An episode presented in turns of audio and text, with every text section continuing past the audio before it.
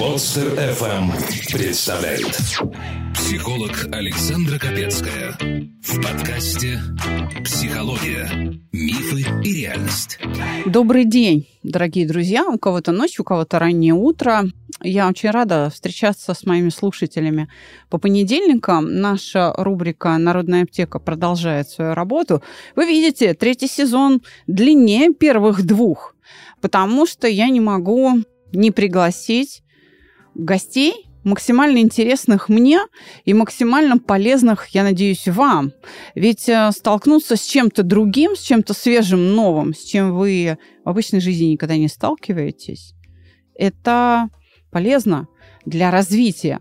Когда мы сталкиваемся с чем-то другим, происходит акт развития, мы устанавливаем новые отношения с реальностью. Так вот, сегодня в установлении новых отношений с реальностью мне помогает ни много ни мало преподаватель по классу фортепиано. Соломатина Оксана. Оксана, здравствуйте. Добрый вечер, добрый день, доброе время суток. Да, Оксана, вы вообще прибыли ко мне из города Орск, Оренбургской области. Те самые, наверное, целинные земли, да? Нет? Ну, можно и так сказать, да. Земли наши богатые на различные полезные ископаемые, в том числе на хороших, интересных людей. Это очень приятно, что география гостей, которые ко мне прибывают, постоянно расширяется. Ко мне из Питера приезжал Алексей Блинов. Угу. А, да, э, звезда вообще-то игр «Что, где, когда», капитан да. команды, дважды «Хрустальная сова». Так что вы у меня в отличной компании. Очень приятно. Да. И вы знаете, мне очень важно услышать, наверное, мнение по какому-то острому вопросу. А я выбрала вам такое письмо с перчинкой. Угу а, от человека искусства. Угу. У нас были такие. Совсем недавно в этом сезоне, в третьем сезоне, был певец Данте. Он, в общем-то, звезда и один... Он а, обратил на себя внимание в первом сезоне шоу «Голос». Угу. Да, но и, кстати, а в предыдущем сезоне «Народной аптеки» во втором у меня была Заза Наполи. Ни много ни мало, да. Да. Так что люди искусства бывают, и они всегда столько добра, столько тепла несут, что я не могу не пригласить вас. Я не могу не приглашать людей искусства. Но одно дело, когда исполнитель, да. и совсем другое дело, когда ко мне в гости приходит тот, кто этих исполнителей создает. Да, оттачивает, воспитывает и дает им дорогу в жизнь. Совершенно верно.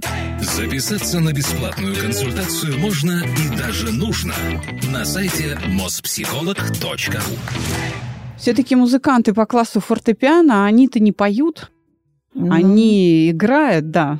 Вы знаете, есть исключения, я об этом скажу позже. Нет, уж давайте сейчас. Ну да, мы можем зайти далеко и уйти от этого вопроса. На самом деле есть приятные исключения, но они не столь частые. И как раз-таки самый мой смелый эксперимент жизни – это воспитание моей дочери на поприще фортепианного искусства. И знаете, когда человеку много дается, это талант многогранен. И как раз-таки вот ну, Екатерина Соломатина, довольно-таки известная пианистка, не только в нашей области, в Оренбургской, она обладает еще одним уникальным даром. У нее совершенно уникальный голос, уникальный тембр. И в будущем мы надеемся, что именно будем заниматься еще и развитием вот этой части ее таланта. Поэтому музыканты, пианисты многогранные. Сколько ей лет? А Екатерине исполняется 20 лет, буквально через полтора месяца. И, ну, то есть совсем юная барышня. Да, да. Надо же а, совмещать в себе и то, и другое. Но вы, значит, не просто так преподаватель. Да. Давайте вот признаваться Давайте. сейчас. С удовольствием. Значит, вы можете назвать имена тех а, ваших воспитанников, которые, а у меня здесь записано, у меня все ходы записаны, да. которые из э, того самого колледжа искусств э, да. Оренбургского, где вы преподаете, стали стипендиантами фонда Спивакова или там новых имен, да, да или, скажем, вот Алишер Усманов, да, да тоже берет ваших воспитанников к себе в стипендианты. Какие конкурсы они выигрывали? Ну, назовите имена. Ну, правда, музыканты это нас слушают. Да. И следующие обязательно прогуглят. Знаете, мне несколько неловко говорить, но все, что вы перечислили, э, это фонд искусства, наука и спорта Алишер Усмановой, фонд Владимира Спивакова и фонд «Новые имена», и э, лауреат э, конкурсов Грузии, Болгарии, Швеции, конечно же, России, и участие в в таком известном фестивале Арслонга под руководством Ивана Рудина и участие исполнение с симфоническим оркестром в Шереметьевском дворце, в Белгородской э, филармонии. Понимаете, это все, это все моя ученица, это все Екатерина Соломатина. Это все она. Нет, у меня есть еще замечательные, конечно, дети, студенты, и не только студенты, и учащиеся детской музыкальной школы, потому что, ну так мне повезло, у меня от мала до велика воспитанники, и с каждым из них я ну, нахожу настолько много интересного для себя, и я вместе с ними учусь, расту и понимаю, что предела совершенства моему как педагога нет. Но вот то, что вот касаемо Кати, это мой действительно самый смелый, яркий эксперимент в жизни, потому что быть одновременно мамой и педагогом, ну, это, я считаю, с одной стороны подвиг, а с другой стороны счастье. Ну, вы правильно считаете. Эксперимент удачный. Очень. Видимо, с молоком матери да. передали. Вот честно скажите, пока она была в утробе, вы ей играли на конечно, пианино конечно. и пели? Да, и играла, и пела, но не так совершенно, как это делает сейчас она. И если твой воспитанник превосходит тебя со временем, то, в общем-то, да, ты есть не зря учил, да. Да. да, я не зря учила, и действительно она превосходит сейчас меня в профессиональном плане. Ну, конечно же, есть еще чему учиться. И я думаю, что у нас наш тандем будет еще довольно-таки длительное время, потому что она сейчас поступает в высшее учебное заведение. Я думаю, что я всегда буду при ней, при первой же возможности, буду помогать ей направлять и быть вообще всегда рядом, просто как друг, помощник, мама. Музыка какую роль играет в воспитании? Не мама, не мама, а сама музыка. Вы знаете, большую роль играет музыка воспитании. И когда мы встречаем, ну, лично я, когда встречаюсь с родителями своих воспитанников, сейчас я говорю не о студентах, а о воспитанниках э, именно вот э, начального звена, ну, я всегда провожу, во-первых, такую параллель, что еще в дореволюционное время всегда ну, считалось ну, так как само собой разумеющееся всеобщее воспитание. Музыкальное? Музыкальное в том числе. Ну и потом, знаете, была такая проведена статистика, не мною лично, это уже рассказывали наши коллеги. Те ребята, которые в свое время обучались в музыкальной школе, вырастая, знаете, они нигде не числятся в каких-то криминальных, э, не знаю, протоколах, что ли. Что происходит в это время, когда... Уголовные мы... преступления не совершают. Да, это да, правда. Да. Это правда, да. Да, потом, знаете, еще такой момент. Но, но, да. я, я перебью, Оксана. Дело в том, что когда мы говорим о классической музыке, когда мы говорим о рэперах или рокерах, картина меняется. Давайте будем честны, да. Но, скажем, вот в музыкальных школах воспитывают же не только, наверное, классическая, да, симфоническая музыка или там камерная музыка, но и народная, да. Конечно, конечно. Народники вообще замечены в пьяных дебошах? Кто-нибудь это изучал? Слушайте, ну, в пьяных дебошах, я думаю, могут замечены быть абсолютно все, и, ну, мы все не святые, но мы можем где-то побаловаться, наверное. Но я говорю, конечно, в таком аспекте, в общем, большом таком масштабе. Музыка, конечно, она производит какие-то, ну, такие, знаете, удивительные вещи в организме, вплоть до того, что даже вот состояние физическое изменяется. То есть, если, ну, я по себе скажу, если ты себя не очень хорошо чувствуешь, но ты все-таки понуждаешь себя и садишься за работу, за работу с учеником, или ты садишься Э, занимаешься там подготовкой к какому-то концерту, я не знаю, как это происходит на уровне физиологии, но ты потом в конце себя чувствуешь, ну, совершенно каким-то обновленным. Ну, не, не зря же говорят, что удой молока даже увеличивается при прослушивании. Да, да это известный эксперимент. Как раз, да. да, бельгийцы очень этим любили, да, да, э, баловаться, заниматься. И я хочу вам сказать, что ответ на ваш вопрос есть. У меня год назад был целый сезон, посвященный а, эффекту миллион.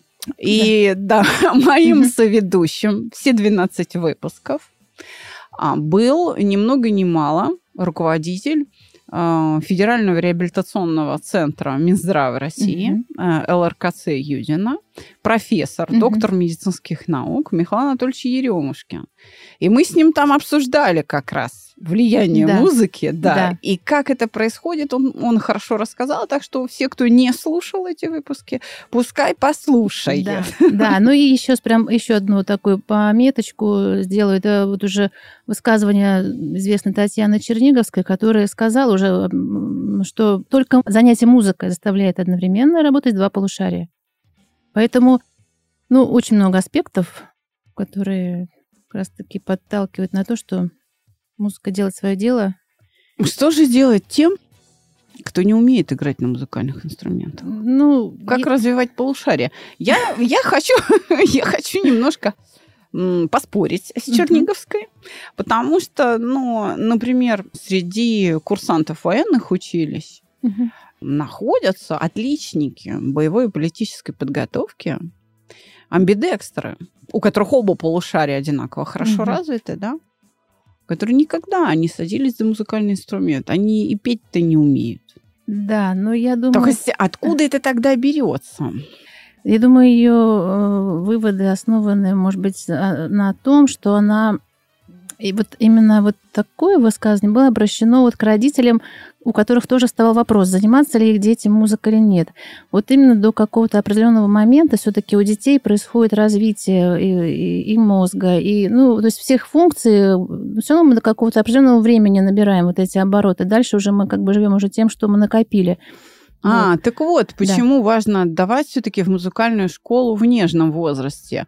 Как говорится, может быть, и произведения музыкальные ты забудешь, а Да. синаптические связи-то останутся. останутся. И, кстати, вот буквально вот час назад я разговаривала со своей коллегой, мы как раз обсуждали вообще болезни, э, связанные с возрастом, что способствует развитию мозга, чтобы мозг не усыхал. Ну, так вот мы вспомнили как раз тоже такое замечание, что мы музыканты, которые, в общем-то, ну, до самых последних дней своей жизни занимаемся такой, таким процессом мыслительным, что, в принципе, нам болезнь Альцгеймера Не ну, грозит. Да, или, или не грозит, или, в общем-то, в меньшей степени. Поэтому я всех То, призываю... то есть, да. то есть, если вы участник э, программы «Московское долголетие», спрашивайте у своих местных властей, значит, а нет ли у вас кружка по фортепиано и вперед из песни, да? Ну, кстати, вот вы сказали про возраст. Вот на Западе, кстати, очень много людей вот возраста, ну, кому уже за 30, за 40, за 50, они совершенно к музыке не имеют никакого отношения в плане профессии. Но они, знаете, как бы у них есть такое хобби, они занимаются э, на фортепиано, у них даже какие-то проводятся непрофессиональные конкурсы. И это на самом деле очень распространено. И я встречала таких, будучи в Мюнхене на одном из конкурсов международных, и потом у нас были мастер-классы, я встретила женщину, она была хирург, ей было за 50, и она меня удивила тем, что она регулярно после работы два раза в неделю посещала занятия фор- фортепиано, и, знаете, она неплохо владела инструментом. У меня лично приходили ребята уже, они уже были лет 18, да, и я, в общем-то, ну, ну, конечно, я не углубляюсь в подробности, в такие, когда, допустим, мы занимаемся с 7-летнего возраста э, с детками в школе. Но азы, знаете, научиться импровизировать, научиться вообще просто ориентироваться на инструменте вообще, ну, я считаю, что это хороший э, старт к чему-то новому. Да, безусловно.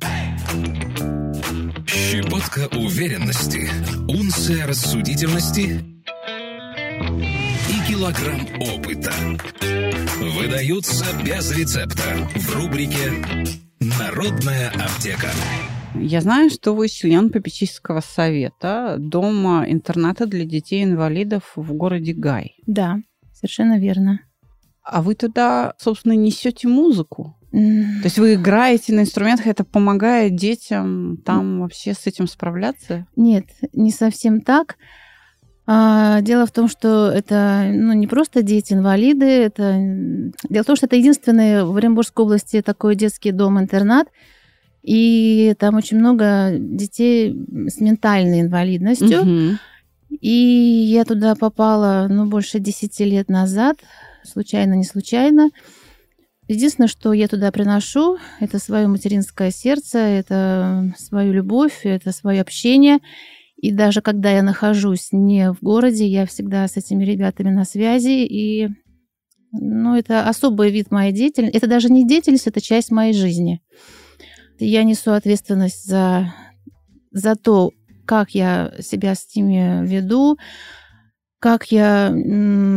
Какое у меня настроение, это не важно. Я всегда должна быть с ними на позитиве. Там есть очень тон, много таких тонкостей, ну, которые я поняла, находясь э, в этом детском доме. А, я поняла, что я там должна с ними вести себя, знаете, так, как будто они совершенно здоровые дети, как будто они, ну, полноценные дети.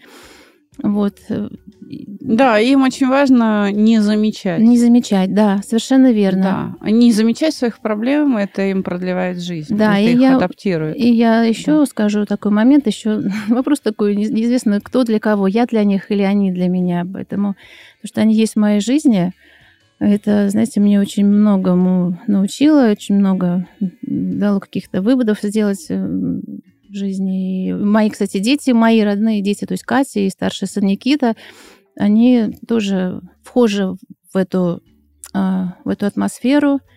И, в принципе, знаете... Поддерживают вас, они, да? они не то, что поддерживают, они живут тоже э, вот тем, что они там видят, они, ну, они умеют сочувствовать, они умеют принимать не только вот все такое, знаете, благообразное, совершенное, но и видеть вот эту сторону и быть участливыми, сочувствующими. Хорошо. Тогда мы сейчас воспользуемся всем тем, чему они вас там научили. Да. И разберем письмо. С удовольствием послушаю. Доброго времени суток. Мой вопрос касается семьи и любви к детям.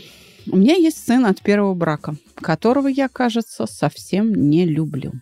Однажды я чуть не убила его, и хоть срывы были и раньше, в этот раз по-настоящему испугались все – После этого мы решили отдать его на воспитание в новую семью его отца. Мы даже думали, что ему может быть безопаснее в детском доме. Тем не менее, я считаю себя хорошей матерью для сына, рожденного в новом браке. Я действительно его люблю. Никогда не повышаю голос. Но почему такое отношение возникло к первому сыну? Я словно демон для одного и ангел для второго. Думала о том, что могу вымещать на нем гнев на его отца – но подтверждения этому в себе не нахожу. Они оба здоровые дети, оба мальчишки, разница в возрасте 4 года. И я понимаю, что проблема во мне, но какая? Мой новый супруг готов был любить его, как своего родного сына, но к этому оказалась не готова я. Объясните мне, пожалуйста, мое поведение, если объяснение этому есть. Ну как, задачка? Забористая? Ну, я думаю, что любая ситуация, чужая любая ситуация, чужая судьба, она имеет какую-то еще сторону, которую, может быть, мы так вот сразу не увидим. Да, очень сложное, сложное письмо, и мне как маме есть, конечно, что, может быть, со своей личной вот э, историей как-то связать, еще будучи похожи в такую судьбу брошенных, оставленных детей. Что, что мы скажем ей? Как объяснить? Первое, конечно, всегда, вот неважно, какая это была бы история или другая, конечно, всегда правильнее вот, ну, ну, не осудить того человека, который оказался в такой ситуации, потому что нет, вот она мучается, фраз... она, она мучается, мучается да. она вот же то, и просит угу. помощи. Вот. А судить она уже сама себя осудила. Да, то, что да. она мучается, это как раз-таки говорит о том, что, в общем-то, ну, где-то очень глубоко, вот настолько глубоко, что пока она не может вот это в себе раскопать, в ней все равно живет вот, вот это чувство матери, вот эта вот доброта, любовь. Я думаю, она не, не сына, как она выражается, не любит, она не любит ту себя, которую она помнит вот, вот в тот период, когда появился этот мальчик. Вот, знаете, после этого мне можно уходить на пенсию и, в принципе, передавать вам управление подкастом. Ну, собственно, как бы вы все сказали за меня. Ну, так и продолжайте. Ты взрослый человек, и у тебя взрослые проблемы. Все сложно, и не знаешь, как их разрешить. Перестань трепать себе нервы. Присылай свои истории в WhatsApp или Telegram на номер 8 968 990 0880 с пометкой «Аптека». И укротители сложностей сделают это за тебя. спасибо, мне приятно вот такая ваша оценка. На самом деле у меня у самой была, наверное, нет, она у меня есть, эта ситуация. Понимаете, все, что у нас происходило в жизни, оно же никуда не, не уходит, правильно? Конечно, конечно. Мы просто стараемся, ну, не, не оборачиваться на то, что было. На самом деле, я никогда не скрываю вообще свою личную жизнь, при том, что она у меня была очень непростая, она у меня и сейчас она у меня обрастает всякими там какими-то ситуациями. Два моих замечательных ребенка, они рождены от одного папы. Вот. И они были, вот знаете, они появились, вот это вот в ответ вот в этой, этой женщине, которую я все равно, я ее уважаю, я ни в коем случае не хочу ее никак там осудить, поругать, нет. А, понимаете, а, они у меня появились самые сложные моменты, сложнейшие моменты. Я не могу, я не скрываю даже вот Катя, она даже была, знаете, вот в, в такой момент, что ее могло бы не быть. То есть я могла угу. просто от нее отказаться, остановив ее жизнь. Угу. Никита тоже появился, но в такой сложной ситуации, когда их папа, нет, я его не осуждаю. Я их папа просто, знаете, вот я его хотела просто вот, ну, ну, чтобы вот он был не, не рядом. Угу. Вот. Но, знаете, на меня, для меня всегда вот дети были на первом месте, на, на первейшем месте. И и даже когда какие-то вот в памяти вставали ситуации, связанные вот с их папой, они самые были вот нерадужные. Ну, знаете, как-то вот я считала, что дети это мое, а муж Слушайте, ну замечательно, когда есть муж на всю жизнь. Но бывает у кого-то два мужа, у кого-то три мужа.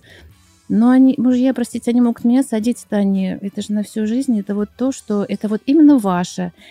И, и всегда все-таки хочется сказать, ну вот сейчас этой женщине я бы сказала, но вы попробуйте забыть то время, а просто вспомнить ту, ну, не знаю, ту, э, тот момент, когда вы поняли, что вы беременны, тот момент, когда вы увидели этого ребенка первый раз. Вот вспомните те чувства. Ведь когда у нас появляется что-то в жизни яркое, хорошее, мы запоминаем это состояние. И когда э, какие-то тучи над нами нависают, же советуют, а ты вспомни, что у тебя было яркое. И вот вот, ощути вот то тепло, тот восторг.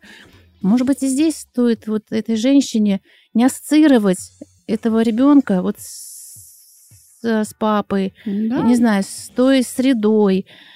Ну и, конечно, это тоже может быть трудно, но попытаться представить, а что будет через 10, 20, 30 лет, когда придет понимание жизни, осмысление, и когда ты все-таки посмотришь уже этому мальчику в глаза, и он уже будет взрослым, ну, я думаю, что сейчас надо постараться поработать над собой, все-таки поработать над собой. Чем это будет труднее сделать потом, вот это принести покаяние, оно будет, к сожалению, поздно, ну, уже, ну, как говорится, Вопрос... дорога ложка к обеду. Совершенно верно. Вопрос в том, а как поработать над собой, что мы имеем в виду? Ну, вот это как раз моя часть ответа. Да, да. да. И вот здесь я как раз могу помочь ей.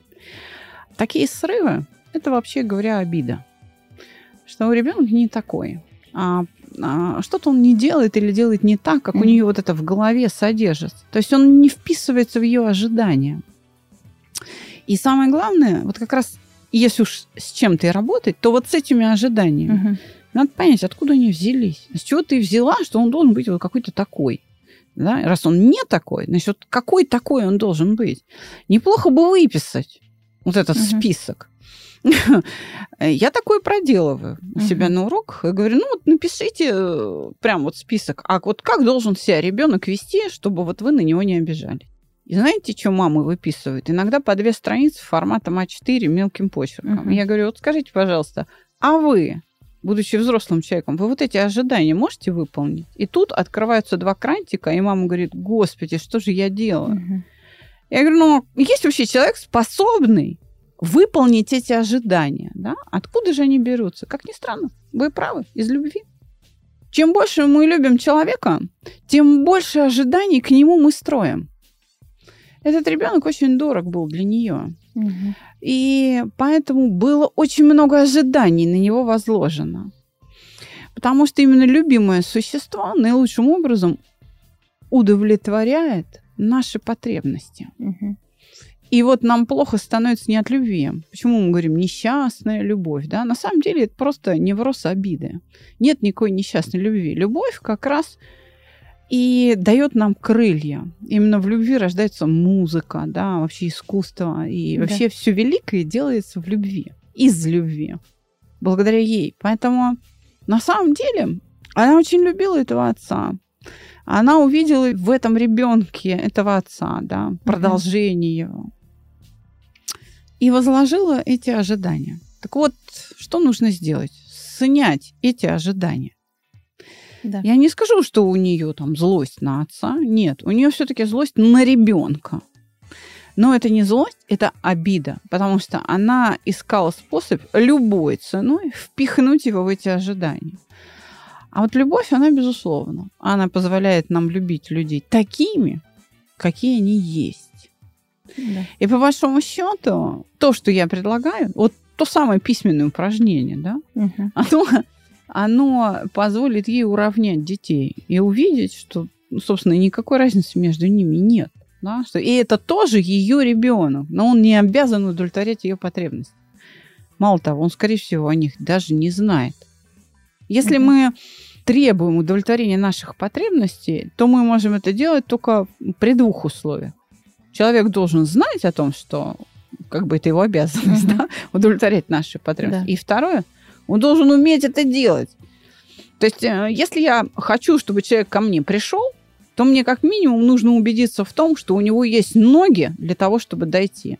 А сказать безногому, эй, иди сюда, ну, Мгм. это совершить глупость. Он не придет, у него нет ног. Он, он, он не может это сделать, да? Так вот это стоит проверять. Поэтому я бы ей сказала, что нужно отменить эти ожидания. А для того, чтобы их отменить, их нужно описать, посмотреть, а в чем они, что это вообще, чего я хочу-то от этого ребенка. Вы знаете, подобного рода письменные упражнения очень хорошо отрезвляют. Очень хорошо отрезвляют. Мгм. Попробуй сама выполнить эти ожидания. Ну. А, Мы часто смеемся на уроках у меня.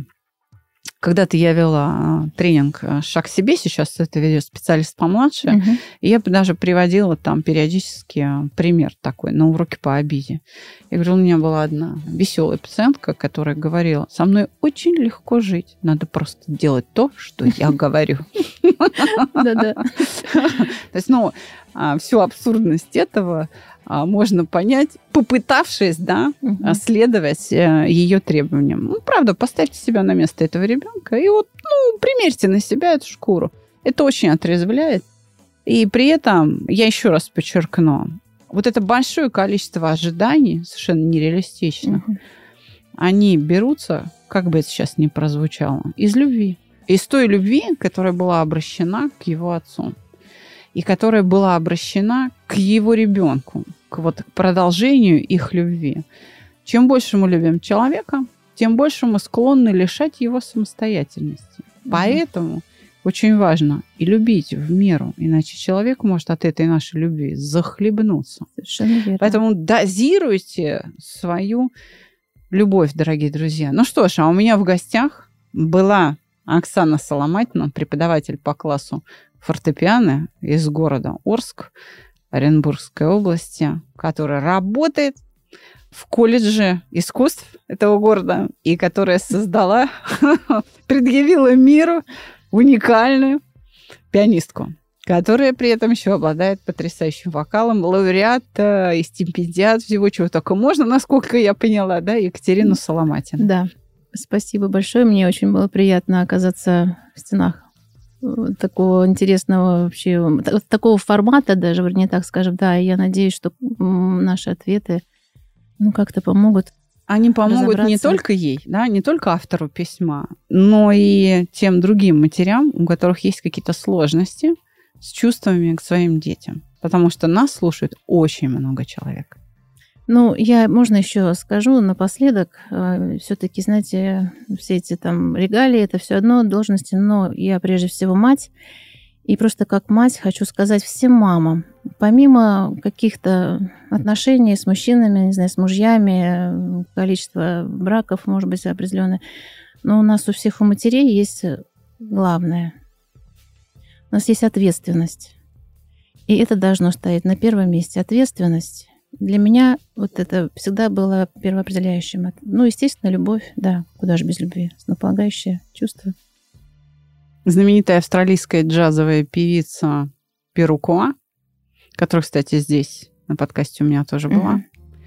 она говорит так. Женщина создана природой для продолжения жизни на Земле, человеческой жизни на Земле. Именно женщина создает все тела человеческие на этой планете.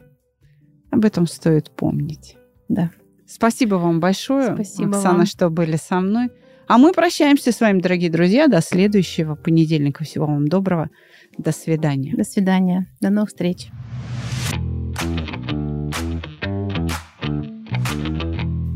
Понедельник мы разбираем с новым гостем новую историю в подкасте «Психология. Мифы и реальность». Подписаться и слушать нас на любом устройстве можно по короткой ссылке в описании каждого выпуска.